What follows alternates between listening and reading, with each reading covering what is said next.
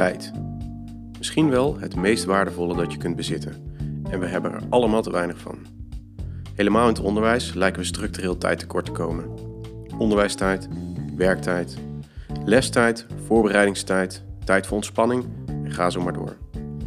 Hoe komt dat toch? En kunnen we, door anders naar het fenomeen tijd te kijken, er ook anders mee omgaan? Kunnen we tijd winnen? Kun je tijd begroten? Net zoals je dat doet met geld. Kunnen we door anders om te gaan met tijd zorgen voor minder werkdruk en tegelijkertijd de kwaliteit laten groeien? In deze podcastreeks ga ik onderzoeken hoe je tijd kunt inzetten als instrument om problemen die onoplosbaar lijken toch aan te pakken. Op kleine en op grote schaal. We hopen dat deze reeks een inspiratiebron kan zijn voor schoolleiders, voor leraren, beleidsmakers en bestuurders. En eigenlijk iedereen die te maken heeft met tijd en onderwijs. We zullen verrassende vragen stellen om met andere ogen te kijken naar tijd. Maar vooral onderzoeken wat je concreet kunt oplossen door anders om te gaan met tijd. Want een filosofisch gesprek is leuk en vragenstellers zijn er genoeg in het onderwijs, maar we willen vooral ook antwoorden en dat deze inzichten en antwoorden werkelijk bijdragen aan het onderwijs. Mijn vaste gast in deze reeks is Marjolein Ploegman.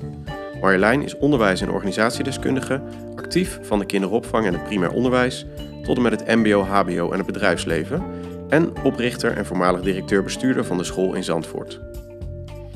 Voor mij is zij de reden dat ik zo geïnteresseerd ben geraakt in dit onderwerp en in de vele gesprekken die we hierover voerden, dacht ik steeds vaker: dit zou eigenlijk iedereen moeten weten.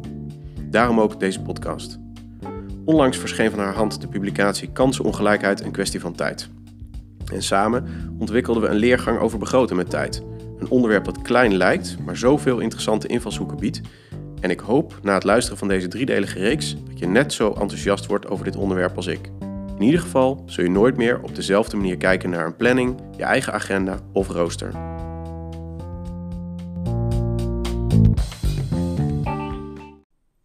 Marjolein, welkom. Dankjewel. Fijn uh, dat je tijd wilt maken voor, uh, voor dit gesprek. Allereerste vraag. Waar ben je op dit moment mee bezig als het gaat om tijd, maar ook andere dingen? Um, waar ben ik mee bezig met tijd? Nou, het meeste waar ik mee bezig ben is elke keer om vanuit de invalshoek tijd te kijken naar uh, wat je zelf al zei, schier onmogelijke problemen in het onderwijs. Mm -hmm. Nou, en een van de dingen die nu heel actueel is, schoolleiders zijn nu bezig met het maken van een jaarplan. Iedereen klaagt over het lerarentekort en over werkdruk. Dan zou je toch verwachten dat in elk jaarplan dat zichtbaar zou moeten zijn. En gek genoeg is dat niet zo. nou, dat is een van de dingen waar ik mee bezig ben. Maar andere thema's waar ik ook mee bezig ben is uh, duurzame innovatie en de wijze van besluitvorming binnen schoolorganisaties. Dat is ook heel intrigerend. Ja. En uh, natuurlijk het thema kansenongelijkheid, waar iedereen uh, in het onderwijs nu ook op gefocust is. En ook daarbij speelt tijd volgens mij een hele belangrijke rol. Ja, dan zullen we ongetwijfeld nog later even wat verder op terugkomen. Want dat heeft, oh, ben je ook mee bezig geweest binnen, jouw, binnen de school die je hebt opgericht. Klopt, ja. Een belangrijk thema. Ja, wat, wat mijn belangrijkste startvraag eigenlijk is, is hoe komt het nou dat je specifiek zo geïnteresseerd bent ooit in tijd? Hoe dat zo gekomen is? Ja. Ja, nou dat is al wel heel lang geleden. Dat is al ja, meer dan 18 jaar geleden dat ik ging nadenken over hoe scholen zijn georganiseerd vanuit niet-onderwijsperspectief. Want ik kwam niet uit het onderwijs. Maar ik zat onder andere, uh, in, was in de leer bij professor Kessels die het had over de kenniseconomie. En toen dacht ik van dat is toch wel heel erg bijzonder dat we in een kenniseconomie leven of dat willen zijn. Maar vervolgens drie maanden per jaar onze kennisinstellingen sluiten. Dat is best wel heel erg bijzonder. Ja. En dat heeft natuurlijk met tijd te maken. Nou, zo ben ik meer gaan nadenken over hoe schoolorganisaties in elkaar zitten. En toen ben ik me gaan concentreren op uh, vraagstukken die spelen in het basisonderwijs. En toen viel het mij op dat er van alles ontwikkeld is in het basisonderwijs waar het gaat over pedagogiek en didactiek en zorgstructuren en noem maar op. Maar dat twee aspecten nooit veranderd zijn. Dat is namelijk tijd en inspraak, medezeggenschap, besluitvormingsprocessen. Nou, dat was het, het, het, zaadje voor de school eigenlijk. Vervolgens ben ik gaan onderzoeken van, uh, zou het nou zo kunnen zijn dat hardnekkige problemen, uh, dat we daar wat aan zouden kunnen doen als we ook meer tijd zouden hebben. Als kinderen meer tijd zouden hebben om te leren en als mm -hmm. leraren meer tijd zouden hebben om te werken. En dan heb je het over bijvoorbeeld kansenongelijkheid.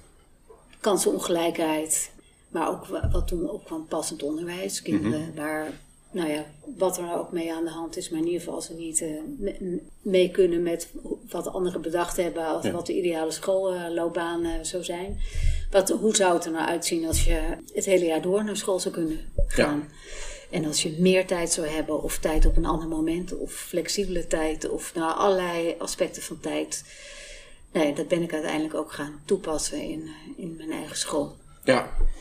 Ja, boeiend. En ik denk dat we daarop in, in een vervolg eh, in de serie nog wat dieper op kunnen ingaan, eh, specifiek op de school. Want dat is een heel verhaal op zich. Ja.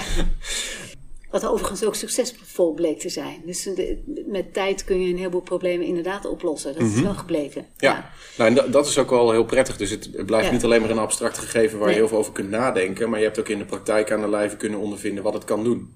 Zeker, Op ja. best grote schaal. Want je hebt natuurlijk een hele school eh, anders kunnen inrichten. Maar je benoemde in het voorgesprek eh, hierop ook al dat het niet alleen maar eh, heel het onderwijs omgegooid hoeft te worden om anders om te gaan met tijd. Het kan soms op kleinere. Ja. veel kleinere schaal. Ja. Ja, oké, mooi.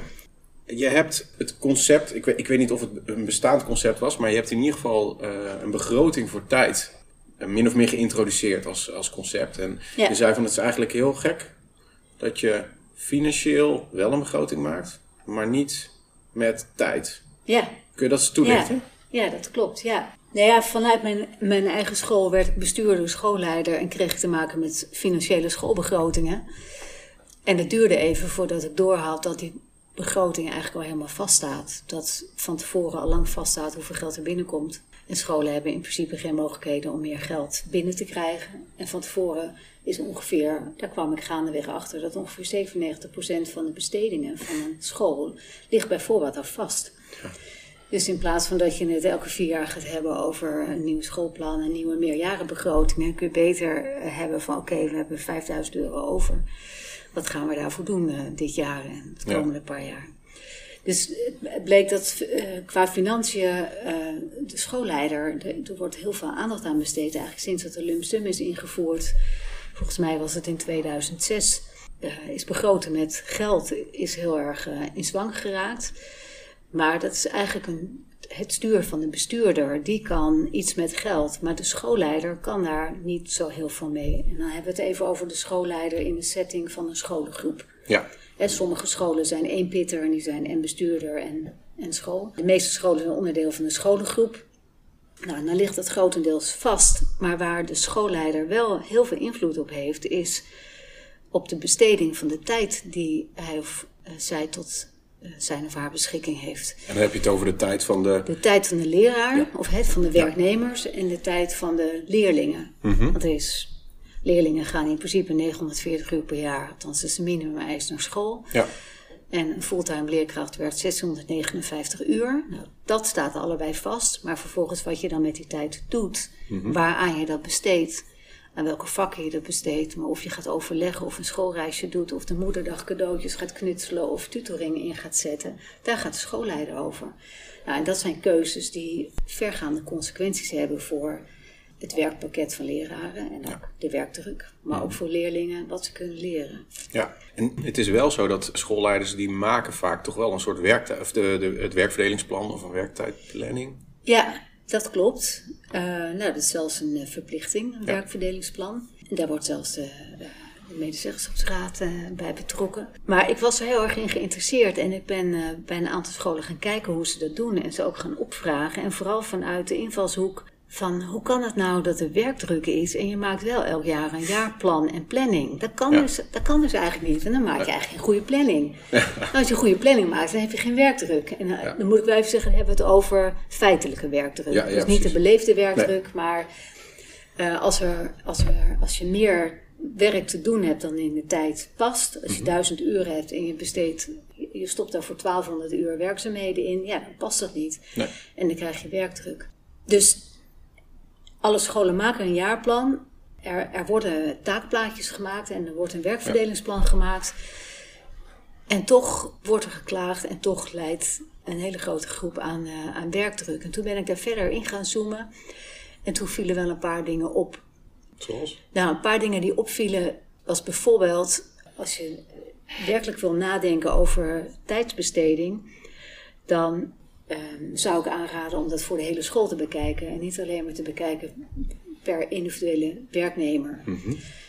Dus, feitelijk zeg je dan, je gooit eigenlijk alle uren op één hoop. Dan ga je kijken, zoveel uur hebben we met elkaar te besteden. Ja. En dan pas ga je kijken naar wat betekent dat voor de inzet. Ja, precies. Van En- uren, dus niet van individuen, maar van uren. Van uren. Van, Dus dan, dan beschouw je een school als team. Mhm. Dus als je een, een, een standaard school hebt met, eh, met acht, negen groepen, of standaard school, een eh, relatief kleine school. eh, niet standaard, het is niks standaard hè. maar een relatief kleine school, dan heb je 14.000, 15.000 uur aan werktijd te besteden. Als je acht, negen leerkrachten hebt.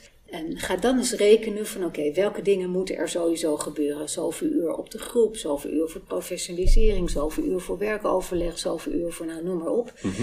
En hoeveel tijd hou je dan nog over om andere taken te, besteden aan andere taken? Nou, die benadering, dat blijkt niet te gebeuren. En veel werkverdelingsplannen zien eruit van nou, we hebben groep 1 tot en met 8. En op groep 1 staat op maandag en dinsdag juf Marijke. En op woensdag, donderdag en vrijdag staat er een andere leerkracht. Ja. Maar daarin wordt dus helemaal niet zichtbaar van welk werk er gedaan moet worden. En wat ook niet zichtbaar wordt van hoeveel tijd kost dat nou daadwerkelijk.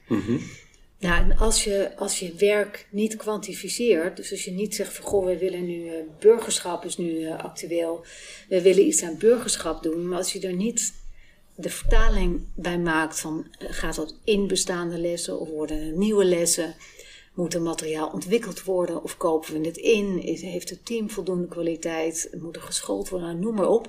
Als je dat niet kwantificeert, dan, ja, dan praat je heel erg abstract van willen wij iets aan burgerschap doen? Ja, natuurlijk willen wij dat. Hebben we Ja. een tijd? Nee, natuurlijk hebben we geen tijd. Nee. Ja, en dan, Maar het wordt niet gekwantificeerd, dus je kunt niet feitelijk zeggen, is het wel zo? Of, of hebben we zoveel tijd ter beschikking voor het thema? precies. Of, oké, als we dat goed willen aanpakken en we hebben dat team van 15.000 uur. Ja. Van nou, dan zou dat, eh, ik verzin maar iets, dan zou dat eh, voor het hele team 300 uur kosten. Als je een begroting maakt, dan wordt dus ook zichtbaar, oké, komt er 300 uur bij, dan moeten we zo 300 uur vanaf. Ja. En waar gaat het dan vanaf? Ja. En dan, en dan komt het onderwerp, ja, en hoe maak je dan keuzes en hoe doe je dat met elkaar en hoe regel je besluitvorming? Dat wordt dan ook een hele interessante. Maar kwantificeren wil dus niet zeggen elk kwartiertje schrijven. Het gaat Nee. niet over tijd schrijven en met de stopwatch Nee. naast je werk zitten. Eh, hoe ik het benader is het juist aan de voorkant. Van tevoren nadenken. Het schooljaar ziet er zo uit. Mhm. We weten hoeveel leerlingen we hebben. We weten hoeveel leraren we hebben. We weten hoeveel tekorten we hebben. Ja. Hoeveel tijd houden we er over en waar besteden we dat aan? Ja, precies. Nou, en dat, en dat heb ik gezien gebeurt niet. Nee, nee, nee. En je, want je hebt dit met een aantal scholen wel gedaan. Ja. En dat je veel dieper daarop in, in bent gaan zoomen Ja. en feitelijk het hebt gedaan. Ja. Kun, kun je eens een, idee geven van, van dingen die dan opvallen? Wat kom je dan bijvoorbeeld voor dingen tegen? Nou ja, we hebben samen een paar proeftuinen opgezet om dat, eh, om dat te gaan bekijken. Het is in drie gevallen is het grondig gebeurd en alle drie ja, leverden dat ook voor de schoolleiders in kwestie zeer schokkende resultaten op. In de positieve zin of ja en nee? nou, nou ja, nou eigenlijk in, nou het begon eigenlijk in negatieve zin. Ja. En vervolgens wel van oké, maar nou, nou begrijp ik een heleboel dingen. Want dat- in negatieve zin als in ik zie dat ik niet uitkom met mijn tijd. Ja, nou, ook die resultaten lagen zeer ver uiteen. Bij één school eh, kwam eruit van als die school de normale groepen bemenst en een normale, normale opslagpercentage toepast en uren voor professionalisering en zeg maar de standaard CAO Ja. eh, regels toe zou passen, dan kwamen ze al 600 uur tekort. En dan, Zo. dan moest het extra, eh, de taken moesten nog verdeeld gaan worden. Ja. Dus dat was schokkend. Dat kon Ja. dus helemaal niet. En een andere school die kampte met eh, langdurig, langdurig, langdurig ziekteverzuim. Veel mensen die uitvielen vanwege werkdruk. Mhm. En er bleek op jaarbasis eh, een paar duizend uur over te zijn. Dus tijd die wel beschikbaar zou zijn, maar niet ingevuld was met taken. Nou, beide is natuurlijk eigenlijk wel schokkend. Ja. Waarbij, waarbij beide nog niet vaststaat of dat nou echt dan ook de waarheid was. Nee. hè. Want je, als je dit goed wil doen, dan moet je dat echt met het team doen. Ja. En de schoolleider heeft ook niet altijd zicht op Alles hoeveel tijd iets kost en wat er gebeurt. Ja. Maar er waren meer dingen die, eh, die opvielen. Wat bijvoorbeeld ook opviel eh, bij een school was dat leraren heel veel werk deden waarvan de schoolleider niet wist dat ze dat deden. Hm. Eh, maar wel leidde tot werkdruk. Mhm. En toen het gesprek op gang kwam, toen pas kon ook het gesprek gevoerd worden van ja, wie- wie gaat eigenlijk over de keuze van wat je wel en niet doet. Ja. In de ideale vorm zou ik zeggen, wat je doet moet in relatie staan tot je visie, missie en doelstelling. Ja. Om niet te vergeten in onderwijs tot de opdracht die je van de samenleving krijgt, Mhm. de wet. Maar in die school bleek dat leraren heel veel werkzaamheden deden waar ze geen, zeg maar, geen opdracht toe hadden gekregen. Wat ook niet de bedoeling was, maar wat ze wel deden, waardoor ze aan werkdruk leidden. Mhm. En- en- en- en geen tijd hadden voor de taken die, waarvan de leraar, waarvan de schoolleider dacht, dat hebben we met elkaar afgesproken, Ja. dat we dit zouden doen. En waren dat dan zaken die ze zelf belangrijk vonden? Of waren het aannames van we moeten dit toch doen? Nee, dat, dat eerste. En Ja? Het waren werkzaamheden waarvan leraren zelf vonden dat ze belangrijk waren. Oké. En het een deel had bijvoorbeeld te maken met zorg voor leerlingen. Mhm. Waarbij er voorbeelden waren van leraren die, nou als je dat inderdaad weer ging kwantificeren, voor één leerling meer dan 50 uur had besteed aan zorg, wat niet de bedoeling was om daar aandacht aan te besteden, waar namelijk andere professionals voor hadden moeten worden ingeschakeld. Althans, dat vond de schoolleiding. Ja. Ja, en ik zit dan niet op de stoel om daar Nee. een oordeel over te hebben van wat, wat juist of niet juist is, maar door het te kwantificeren kwam het gesprek wel eh, daarover op tafel. En dat Ja. was wel heel erg belangrijk. Ja. Ja, en een ander heel intrigerend voorbeeld vond ik eh, bij een school waarbij uit die urenbegroting bleek, die schoolleider zei van jeetje, nou zie ik precies hoeveel honderden uren per jaar er besteed wordt aan, eh, aan feesten en partijen en vieringen. Maar ik heb eigenlijk geen idee hoeveel tijd leraren besteden aan het maken van toetsenanalyses, terwijl we daar heel erg op inzetten. Nou ja, dat zijn wel. Dat zijn interessante conclusies. Want Ja, en nog los van eh, wat je daar vervolgens in kiest, je kunt er pas een keuze in maken als je het zo, als je benoemd hebt, gekwantificeerd. Want dan Ja. weet je pas van, oh ja, als we dit Sinterklaasfeest op deze manier inrichten, kost ons dat zoveel uur op jaarbasis. ja. Willen we dat? Ja, en wat ook, dat klopt, en wat daarbij dan ook interessant is, is dat er ook informatie ontbreekt over hoeveel tijd kost het nou om voor één leerling of een groepje leerlingen inzet te plegen, waardoor ze een taalachterstand kunnen inlopen, bijvoorbeeld. Mhm. Dus vanuit de high dosage tutoring is bekend dat je met intensief tutoring leerlingen een stuk verder kunt helpen waar het gaat om rekenen en taalprestaties. Mhm. Nou, als je dat kwantificeert, ik weet niet precies hoeveel tijd het is, maar Mhm. ze hebben het over een half jaar, een half tot één uur per dag. En dan in groepjes van twee tot vier. Ja. Nou, als je dat getal voor ogen hebt, maar je ziet dan ook dat in jouw team er bij elkaar een paar honderd uur besteed wordt aan het knutselen van moederdagcadeautjes. Niet door de leraar met de leerlingen, Nee. maar door leraren zelf. Dan kun je de, de vraag gaan stellen van, goh, als die leraar nou niet bezig is met de lampion maken eh, Mhm. voor Sint Maarten of de moederdagcadeautjes of de surprises met Sinterklaas of wat dan Mhm. ook, maar we besteden dat aan tutoring, eh, zou dat beter bijdragen aan onze visie, missie en doelstelling? Ja. Of zeg je juist van nee, maar die, die feesten en vieringen vinden wij ontzettend belangrijk omdat en dan komt er een verhaal. Maar je kunt, Eh, nogmaals, maar je, je- kunt die, die keuze pas maken als je het kwantificeert. Want dan Als weet je weet hoeveel tijd er mee gemoeid is. Ja. En ook dan pas kun je zien van waar zitten de lekken in tijd. Welke blinde vlekken hebben we waar we helemaal geen idee van hebben. Ja, nou, wat, wat, ik wel, en, en dat was in onze eerdere gesprekken kwam dat bij mij eh, eh, daalde dat in. Ik vond het zo fascinerend. Het klinkt, als je het er zo over hebt, heel logisch dat je zo'n urenbegroting of eigenlijk ureninschatting maakt van nou, hier gaan we zoveel aan besteden, hier gaan we zoveel aan besteden, zodat je hele bewuste keuzes kunt maken. Ja, Toch gebeurt het niet. En het- die vraag intrigeert me enorm. Hoe kan het zijn dat, dat we dit dus eigenlijk blijkbaar niet doen? Want het- als je het zo vertelt, hè, je hebt maar over een heel klein budgetje, heb je wat te zeggen, ik maak een financiële begroting. ja, Maar over heel veel uren gaan we veel minder bewust mee om, terwijl dat zo'n, zoveel impact heeft eigenlijk op het dagelijkse werk van de school. ja. He- Heb, heb jij een idee waardoor dat zou kunnen komen? Of is het voor jou Ik ook heb, niet? nee, dat, nee, dat, nee, dat zou ik niet weten. Ik weet wel dat er een, een, echt een aversie is om het te hebben over dat soort eh, onderwerpen. Ja. Dus meer de, de bedrijfsvoeringskant Mhm. van een school. Dat, Het is gewoon minder een sexy onderwerp dan, eh, dan onderwijsinhoud zelf. ja, terwijl er zijn ontzettend veel visietrajecten bijvoorbeeld. Ja, dat weet, dat weet ik ook, want die doen wij hier ook. Ja. Ja, ja. Wat is je visie op dit en wat is je visie op dat? En ja, ik, ik, ik, ik weet niet waarom daar wel heel veel in geïnvesteerd wordt. Terwijl, als je het hebt over onderwijsvisie, uiteindelijk is dat hoe, ja, hoe concreter je wordt, hoe spannender dat wordt. Mhm. Maar hoe abstracter het is, hoe niet spannend dat is. Nee. Want we willen allemaal kinderen die, zich, eh, die fijn naar school gaan, die gelukkig zijn, die niet bedreigd worden, die zich optimaal ontwikkelen. En Ja. Dat willen we allemaal. Eh, als je dat dan als, je, vervolgens- als je gaat inzoomen, hoe dan, dan wordt het al wat spannender. Maar Ja. als je gaat inzoomen op van, ja, maar de tijd is te kort om dat te realiseren. We moeten Mhm. keuzes maken. En kiezen we dan voor muziek of voor taal? Ja. Of kiezen we voor een, een feest of eh, kiezen we voor eh, een excursie? Mhm. Al dat soort afwegingen, dan eh, wordt het spannend. Kiezen we voor eh 40 weken onderwijs of voor 45 weken onderwijs per jaar? Kiezen we voor eh, vaste werkdagen of flexibele werkdagen?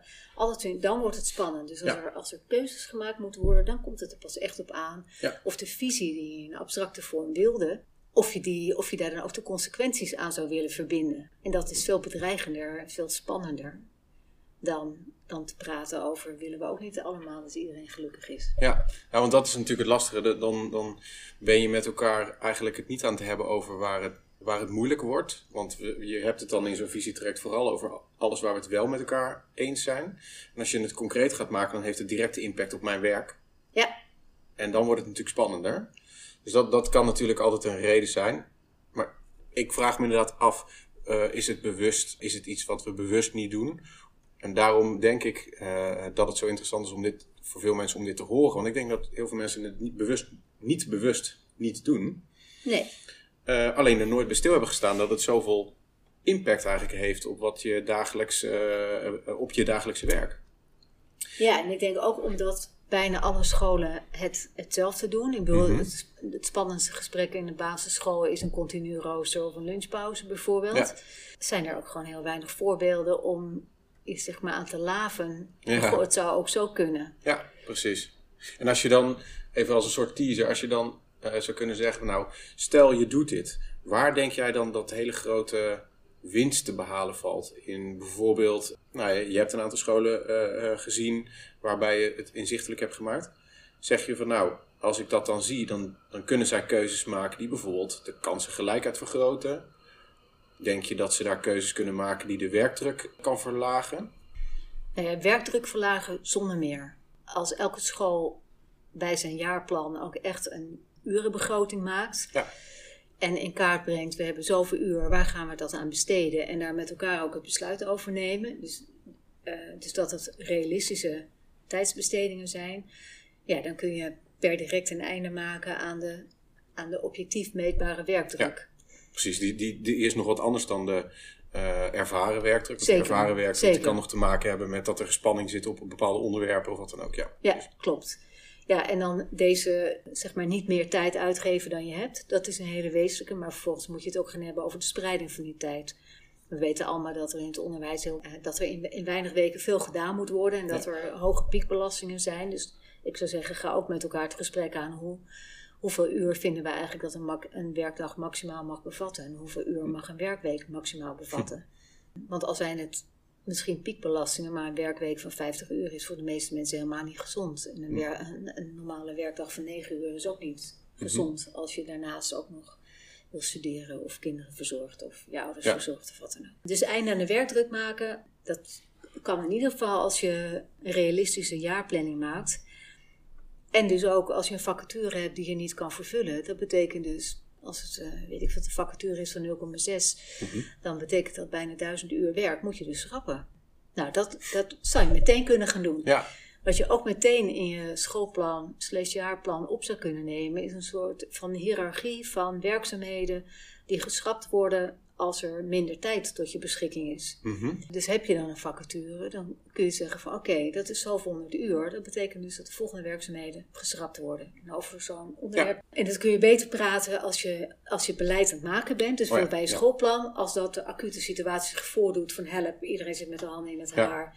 Gaat de excursie of het schoolreisje van volgende week nu wel of niet door? Nou, en als je het gaat hebben over tijd en kansenongelijkheid, dan is iets wat meteen op de voorgrond treedt, is als je werktijd en onderwijs, de werktijd van Mhm. leraren en de, werk, en de onderwijstijd van leerlingen, dat is nu altijd op hetzelfde, valt altijd samen. Dat is eigenlijk heel erg bijzonder. Dus als je met een leerling wil gaan kijken van goh, wat zijn eventuele leerproblemen, wat voor begeleiding heeft hij nodig. Het punt wat ik eigenlijk wil maken is dat werktijd en onderwijstijd niet altijd samen hoeft te vallen. Mhm. Sterker nog, je kan veel doen aan kansenongelijkheid als de werktijd op een ander moment valt als de onderwijstijd van een leerling. Dus een Mhm. leerling komt op school na de zomervakantie, het is 1 september. En dan eh, is het hele verhaal van begeleiding en diagnostiek, diagnostiek en alles is allemaal uitgedacht. En als de leerling op school komt, dan is dat ook klaar. Mhm. Dat wil dus niet zeggen dat dan pas het onderzoek en de observatie moet gaan beginnen, waardoor je al voorbij de herfstvakantie bent voordat je de goede interventies kan inzetten, bijvoorbeeld. Dus daarmee, En- even, om, om het even wat simpeler te maken, daarmee zeg je, als je ervoor zorgt dat de voorbereiding eh, gedaan is voordat de kinderen op school zijn, heb Ja. je eigenlijk veel effectievere tijd als de kinderen op school zijn. Precies, Ja. ja. ja. Dat zeg je even concreter dan ik. Heel goed. ja. Ja, precies. ja. Maar de, en, en daarmee zeg je, daar heb je niet per se meer tijd voor nodig, maar je moet gewoon die uren anders inzetten. Ja, je spreidt de werktijd anders dan de onderwijstijd. Ja. Ja, ja als ik, op een eh, ander moment bijvoorbeeld. Ja, maar als ik dan even heel simpel denk, ik heb één groepsleerkracht op een groep. Die eh, komt 's ochtends op school. Eh, de kinderen komen vervolgens op school, die draait zijn dag. Aan het einde van de dag eh, zijn de kinderen weg en dan heeft hij nog wat werktijd alleen. Ja. Hoe, als je het heel concreet probeert te maken, hoe zou je het dan anders, hoe zou het er dan anders uitzien als je het zo eh, zou inrichten zoals je het schetst? Nou, ik heb wel eens bijvoorbeeld een, eh, een jaarplanning gemaakt waarbij tijdens de, de dagen en de weken dat leerlingen op school zijn, dat leraren alleen maar bezig zijn met hun les voorbereiden, hun lessen en het voor- en nawerk van die lessen. Dus eh, conflicten oplossen, gesprekken met de ouders, maar allerlei, alles eh, gericht alleen maar op het onderwijs van die dag en die Mhm. week. En dat alle andere werkzaamheden, als het maken van leerplannen, het maken van beleidsplannen, het kiezen van methodes, eh, studie, noem maar op. Dat is niet op de dagen dat kinderen op school zijn, maar dat is op werkdagen waarop de leraren op school zijn. Liefst Mhm. ook allemaal, zodat Ja. je met elkaar kan werken. Eh, maar dat de leerlingen niet op school zijn. En dan krijg je een andere spreiding van de werktijd. Dus Ja. dan gaan kinderen bijvoorbeeld 40 weken eh, per jaar naar school. Mhm. En dan hebben leraren die werken ook op andere weken dat de leerlingen niet op school zijn. Hm. En dan krijg je een ander jaarritme. Ja. En, dan, en dat betekent dan dus dat leraren kortere werkdagen hebben. Ja. Eh, want die, die moeten nu meer dan 8,5 uur werken om Mhm. gewoon aan hun werktijd te voldoen. Ja. Maar die werken dan bijvoorbeeld maar 7,5 uur. De uren die je dan eigenlijk wint. Ja, de, de uren die je wint, maar je, Ja. je versnippert de tijd dus ook minder. Mhm. Dus je hebt volledige dagen dat je met beleidszaken bezig bent, of met, Mhm. met leerplannen, noem maar op. En je hebt dagen dat je alleen maar met onderwijs bezig bent. Ja. Dus een van de dingen waar leraren tegenaan lopen is van als ze de hele dag gewerkt hebben, s morgens vroeg zijn opgestaan, om acht uur op school of nog eerder, de hele dag met kinderen bezig zijn geweest. En dan is het Moeten ze half drie, drie uur, dan moeten ze nog werk nakijken, dan bellen er nog ouders op. Hm. En dan is het vier uur en dan moeten ze eigenlijk nog tot zes uur door werken om beleidsmatige dingen te doen. Ja. Ja, daar is helemaal niet meer de energie, hoofd zit Ja. vol, vermoeidheid, noem maar Ja. op. En sommige werkzaamheden delen zich, eh, lenen zich helemaal niet zo om te, te ver- versnipperen en te verknippen. Hm. Dus daar dus goed kijken naar wat voor type werkzaamheden zijn er. Dat hoort allemaal thuis in dat jaarplan. En welke werkzaamheden kunnen het beste gedaan worden in hele brokken. Ja. En welke werkzaamheden moet je vooral niet doen als het ten koste gaat van een onderwijstijd, Ja. waar we het net over hadden. Nou, nog een, la- een laatste punt als je het hebt over tijd en kansenongelijkheid. Wat ja, eigenlijk nooit wordt toegepast, is dat je differentieert in onderwijstijd Mhm. bij gelijkblijvende werktijd voor leraren. Hoe je het ook draait, went of keert, kinderen die in een ongunstige situatie zitten, die hebben meer tijd nodig of tijd op een ander moment. En daar zit een sleutel in. Daar ligt een sleutel om te werken aan kansenongelijkheid. Je zou bijvoorbeeld, als je het jaar verdeelt in vier periodes bijvoorbeeld, dan zou je na elke periode zou je één of twee dagen in kunnen plannen waar alleen maar kinderen naar school komen om weer eh, zeg maar bijgewerkt te worden voordat Mhm. het volgende blok begint. Maar hoe Eh, organiseer je dat dan met de andere leerlingen? Die hebben dan geen onderwijs, die zijn dan vrij. Dus voor hen is het dan een vrije Mhm. dag of vakantie. Zo zou je dat kunnen eh, regelen, zelfs ook nog binnen de, de bestaande wet en regelgeving over Ja. onderwijstijd. Want de wet zegt alleen maar dat je minimaal 940 uur moet organiseren, maar er is geen maximum aan verbonden. Dus dat zou je zo kunnen organiseren. En Eh, je zou ook iets kunnen doen. We zijn allemaal heel erg verslaafd geraakt aan toetsen in het onderwijs en we maken allerlei analyses. Komt er uit zo'n analyse dus dat voor een enkele leerling of een groepje leerlingen of soms een hele groep, dat die om wat voor redenen ook tegenvallende resultaten heeft, dan kan je dat dus vertalen in meer tijd ook. Maar dan, die, die meer tijd gaat dan wel ten koste van iets anders. Die meer tijd gaat ja, want die hoeveelheid tijd. Die wordt niet als ineens we, meer. Als we die begroting voor 15.000 uur hebben, dan wordt niet meer. Je hebt niet meer dan 15.000 uur. Nee. Maar je kunt er wel keuzes in maken. En nou, want daar gaan we dan op een later moment wel op in. Want er zijn wel manieren om meer onderwijstijd te creëren. Maar dan praat je over echt een andere organisatie. Eh, bijvoorbeeld in samenwerking met kinderopvang. En misschien het voorbeeld eh, van de school. Eh, kun je daar straks wat over toelichten? Ja. Even richting richting het einde. Tijd, we, we starten ermee dat uh, je tijd gewoon kunt begroten, alsof het geld is. Ja. Er zitten ook best wel veel overeenkomsten, hè? want je kunt maar één keer het geld uitgeven. Ja. Net zoals je dat in uren hebt. Dus er zijn heel veel overeenkomsten, maar zijn er ook verschillen met geld, als je het hebt over ja. begroten? Ja. Nou, daar heb jij. Uh, dat kwam in de gesprekken tussen ons. Nou, werd het heel erg duidelijk. Je zei van geld kun je oppotten, kun je sparen. Uh, en op een ander moment uitgeven, maar met tijd gaat het eigenlijk niet. Nee. In theorie kan het een beetje, want je kunt vakantiedagen sparen en Mhm. op een ander moment uh, opnemen, bijvoorbeeld. Maar in feite, als vandaag, als wij straks uh, naar huis gaan na dit gesprek, dan is de tijd van vandaag is op. En dat kunnen we niet op een ander moment terugkrijgen. Die Nee. tijd is gewoon vervlogen, is weg. En met werktijd is daar nog wel iets meer in mogelijk, want je kunt inderdaad zeggen van nou, hè, dat, dan tijd voor tijd, dan, als jij een keer een, een dag niet werkt, kun je die later inhalen. Ja, Maar dat is met onderwijstijd al een stuk moeilijker. Want als een leerling ziek is geweest lang, die tijd dat hij ziek is geweest, die kan je niet meer terugkrijgen. Nee, maar dat is nou een van de dingen die ik bij de school dus heel bijzonder vond. Van hoe kan dat nou dat als een, als een leerling drie weken ziek is geweest, uh, ja, dan ben je dus gewoon drie weken onderwijstijd kwijt. Hoe onrechtvaardig is dat eigenlijk? Ja. En nu dat we nog in de nasleep voor in corona zitten, zijn er nu plannen gemaakt. Maar ik zeg het afgelopen jaar al vaker, er zijn altijd coronakinderen, zeg maar, hè, figuurlijk Ja. gesproken. Er zijn altijd gehad. kinderen Of, ja. die uh, 1, 2, 3 weken, soms langduriger afwezig zijn geweest vanwege ziekte. En die tijd voor hen is, is weg. Ja, en als je het hebt over kansenongelijkheid, is dat natuurlijk super onrechtvaardig. Ja. Want dan, ben je, dan heb je in het ziekenhuis gelegen, je bent zes weken afwezig geweest, je bent nog niet fit. En je kunt al niet meer aanhaken uh, bij je klas, zeg Nee. maar. Ja, je moet eigenlijk maar zelf zien hoe je dat inhaalt. Of je bent afhankelijk van een leraar, de goodwill van een leraar, Ja. of die je wil helpen. Maar zes weken onderwijs inhalen gaat eigenlijk niet meer. Dus eigenlijk kost je dat dan een heel jaar. Ja. Terwijl dat natuurlijk doodzonde is, want je zou gewoon het werk moeten kunnen oppakken. ja, precies. Maar goed, dan hebben we het wel over een veel verdergaande Ja, eh, in richting van hoe je dan die... eh, hoe je dat zou kunnen doen. maar, maar ook op scholen met meer vaste onderwijstijden kun je daar natuurlijk wel veel meer aan doen dan wat nu gebeurt. Er zijn nu bijna geen structurele voorzieningen voor kinderen die om wat voor reden dan ook minder rendement hebben van die onderwijstijd die Ja. er tot hun beschikking is. Of die, die, we, die, die dus niet tot hun beschikking is, die er is. Van iedereen heeft 940 uur. En als je er niet gebruik van kon maken, Mhm. omdat je ziek was, of omdat je ouders zijn gaan scheiden, Ja. of omdat je in wat voor omstandigheden ook bent, ja, dan is het weg voor jou. Dat is natuurlijk hartstikke onrechtvaardig. Ja, dan ontneem je die kinderen eigenlijk echt een stuk waar ze, waar ze eigenlijk wel recht op zouden moeten hebben. Ja. We kunnen hier nog heel lang over doorpraten. dat gaan we ook doen, maar in de volgende aflevering. Eén laatste vraag. Als jij een advies of een tip mag geven aan mensen rondom dit thema, hè? wat zou jij eigenlijk schoolleiders, leerkrachten, bestuurders, maar misschien laten we ons even richten op de schoolleider, als advies willen geven rondom dit onderwerp? Wat zouden ze eigenlijk volgens jou echt gewoon eens moeten proberen of doen rondom dit onderwerp? Ja, die begroting in tijd gaan maken. Dus je, zowel je schoolplan als je jaarplan vertalen in tijd. Ja. In tijdsbesteding. Is een, he- een hele simpele zin. Het, is Mhm. een, het is best wel even een klusje om het te doen. Maar er zal echt een wereld voor je opengaan aan, Aan inzichten. aan inzichten en, en dilemma's en dingen die je daarvoor eh, niet wist. Schoolplan en jaarplan omzetten in tijd. Dankjewel. Dankjewel voor dit gesprek. Alsjeblieft.